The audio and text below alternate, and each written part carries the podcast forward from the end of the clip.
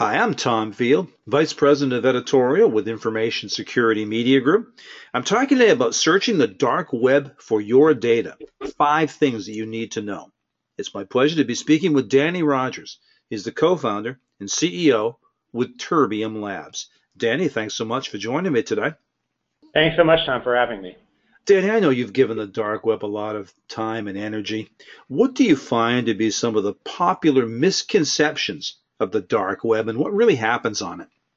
It's a really great, great question because the, the term dark web is so loosely defined. We've, through our original research, found that actually over half of the content uh, floating around on these anonymous, you know, hidden services and other places on the internet is actually perfectly legal and benign. It's sort of the other half that you really have to worry about. And you know that other half is split. You know, a lot of it is illegal drugs. A lot of it is you know, stolen credit cards, uh, other other uh, stolen data, and, and I think those are the parts that specifically one needs to worry about. You know, we haven't seen a lot of sort of terrorism out there. I think a lot of that's overblown. I think a lot of the the you know the the more kind of well publicized scams around things like assassination services and weapons. I mean, a lot of that is mostly mythology. Uh, the truth is, like I said, it's a lot of drugs, but also a lot of fraud and, and stolen data too. And, and that, those are the parts, that, especially the fraud and stolen data, where we we tend to focus. Well, let's go through the five things that you need to know about the dark web, and let's start with this: What's required to access the dark web? That's a that's a great question. So for starters, it's it's a little bit hard to define what the dark web is. It's pretty loosely defined, like I said. So, you know, if you're talking about accessing Tor hidden services, for example. So, for starters, the Tor network is a is a pro, uh, anonymous proxy overlay network, and it requires special software from the Tor project to to even access. There's a special web browser and other software underneath that that um, that kind of connects you into this proxy network. Once you're there, you're able to access, for example, what are called hidden services, which are websites that are anonymously hosted within this Tor network the URL is often in, in, in .onion. And there are other proxy overlay networks such as I2P and Freenet and things like that. But the overwhelming mass of, of content and, and, uh, and data are, are on Tor. So you need special software to start with. Now, now that said, there are sites on the clear web, whether it's carding forums or stolen information for uh, marketplaces or even paste sites, that uh, that don't technically require Tor to access, but then you can get into some uh, some sort of dangerous territory where you're you know potentially accessing sites and giving away who you are to the folks that operate these sites, and you may not want them to know that you're looking, right? And that's where these anonymization technologies come in. So, so from a technical perspective, at the very least, you know, one of these anonymization services like Tor is the, is the minimum requirement to even be able to view this part of the internet. You talked a few minutes ago about mythology, about the dark web. How do you separate fact from fiction? You know, it's, it's difficult unless you have access to the, the actual specific data you're searching for. I mean, that kind of famous uh, New Yorker cartoon, right, on the internet, no one knows you're a dog, right? And uh, it's kind of important to remember that a lot of the people out there claiming to have breached certain organizations, claiming to be capable of certain things, right? A lot of them are are are scammers. Uh, sometimes it's you know trying to pump themselves up to look more sort of elite than they are. Sometimes it's perpetrating scams to steal Bitcoin from other people uh, on the on the dark web.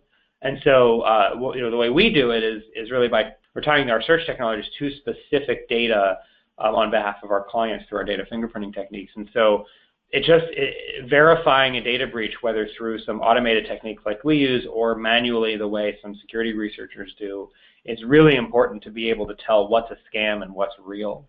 Uh, there's been a number of notable examples over the past year or so of publicized, you know, data breaches that turned out to be false or pieced together from, pre, you know, from historical events um, or claims that were made that just were flat out not true. Uh, so it, it is a challenge, and it's something that you know whether you do it by hand or build in automated systems as we do, it's definitely something that, that's sort of a, a must-have to be able to tell the difference between what's fake and what's real. The third thing individuals need to know what are the legal considerations they need to weigh? That's a really important issue. You know, there's a lot of content out there that is illegal to even just access, right? Certain kind of uh, illegal pornography and child abuse imagery that you know is prevalent out there that is really kind of you know important to combat, but illegal as a you know private citizen to even just access. And so you know, having a procedure in place to filter it out and avoid it, to report it when you do find it is critical, and we have obviously all of that in place. And then just storing and accessing other kinds of stolen information. I mean, in, in technically, it's always important to remember that when you're looking at this data breach stuff, you're you're touching stolen property. So how do you kind of provide this search capability? Or How do you search this part of the internet without kind of accidentally trafficking in stolen goods? whether that's through BitTorrent or or you know just in the in the sort of process of, of indexing these parts of the internet um, is really important um, because uh, I think more and more there's going to be uh, kind of attention paid and enforcement activity around kind of accidentally both um, you know proliferating this material and incentivizing the people who are who are doing the, the, the, the stealing to put it out there. Danny, fourth item. We talked about the legal considerations. What about technical and even tradecraft considerations? Yeah, that's that's also incredibly important, right? Um, you know, a lot of these forums, you know, they're they're run by you know hostile actors, and so whether that's you know the fact that that a lot of the you know, let's say you download a, a a guide or a PDF or something like that, right? It's very very likely impossible that that document can be or that file can be uh, infected with some kind of malware, right? So you know, thinking about how you handle materials that you pull from that part of the internet is very, very important.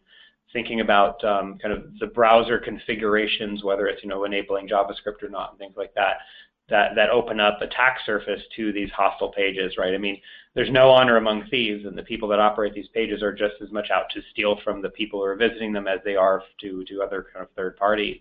And so it's super important to have a technical setup that protects you. I mean, Tor browser does in some ways try to help, although there's a lot of room for improvement there. I think the community will agree. And so, just from a technical perspective, like I said, you protecting yourself from potentially hostile site operators is one thing. The, the other big thing is is tradecraft considerations, right? Folks uh, very wisely say that you know encryption and anonymity technologies will only go so far as your tradecraft or lack thereof. And so it's much more important to have good tradecraft and you know whatever technology you can handle than the best technology and poor tradecraft. And so you know you can you can anonymize yourself using Tor and then accidentally type your real email address or name into a form and suddenly right all, all of that that anonymization doesn't really help.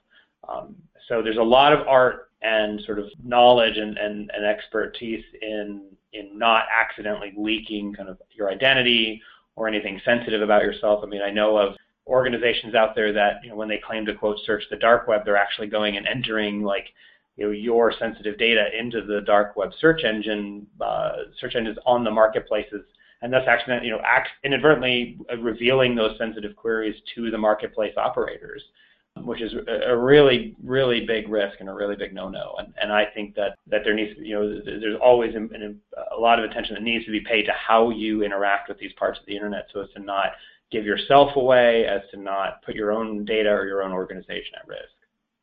Danny, last point. The dark web is constantly changing. Why is this a key bit of information for users to know? Yeah, I mean, it, it really is constantly changing. The sites go up and down as uh, you know researchers or law enforcement pay more or less attention to them. They move around uh, to different URLs, often in rotation or randomly, um, in response to you know the kind of hostile environment in which they operate. Sites merge and split uh, regularly. Different groups show up and, and start their own marketplaces.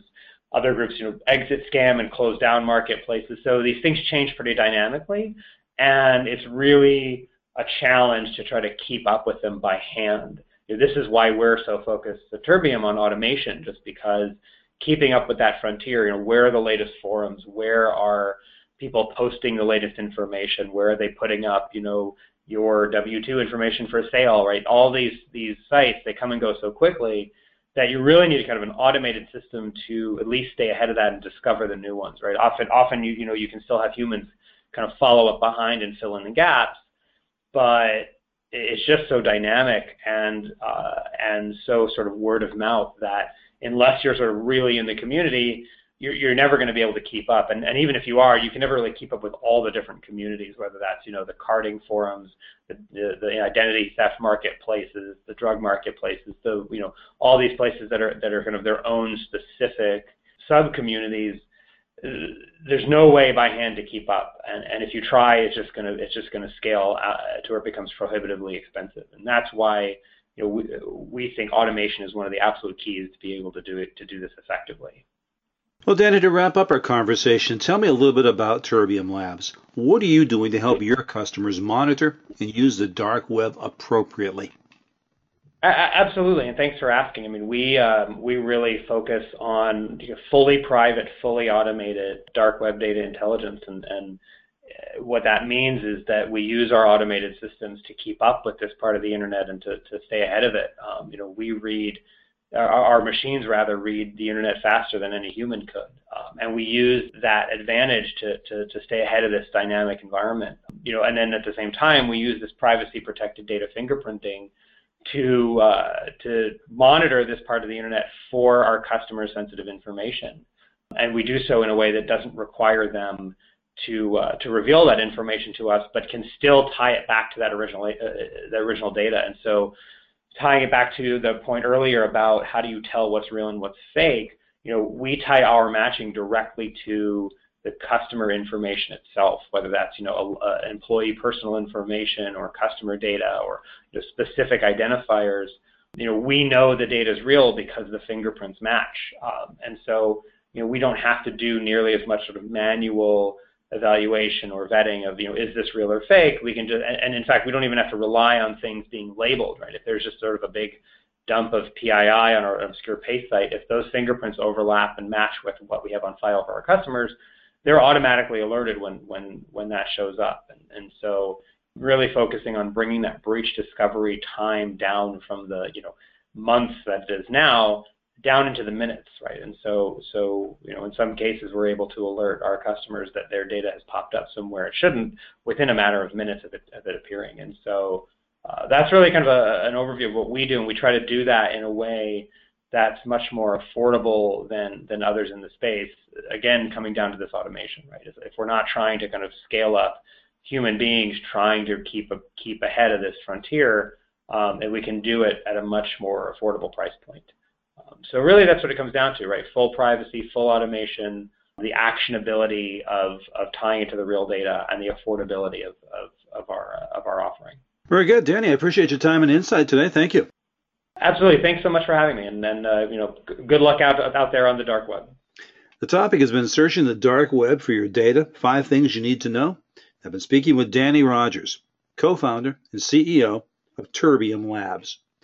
For Information Security Media Group, I'm Tom Field. Thank you very much.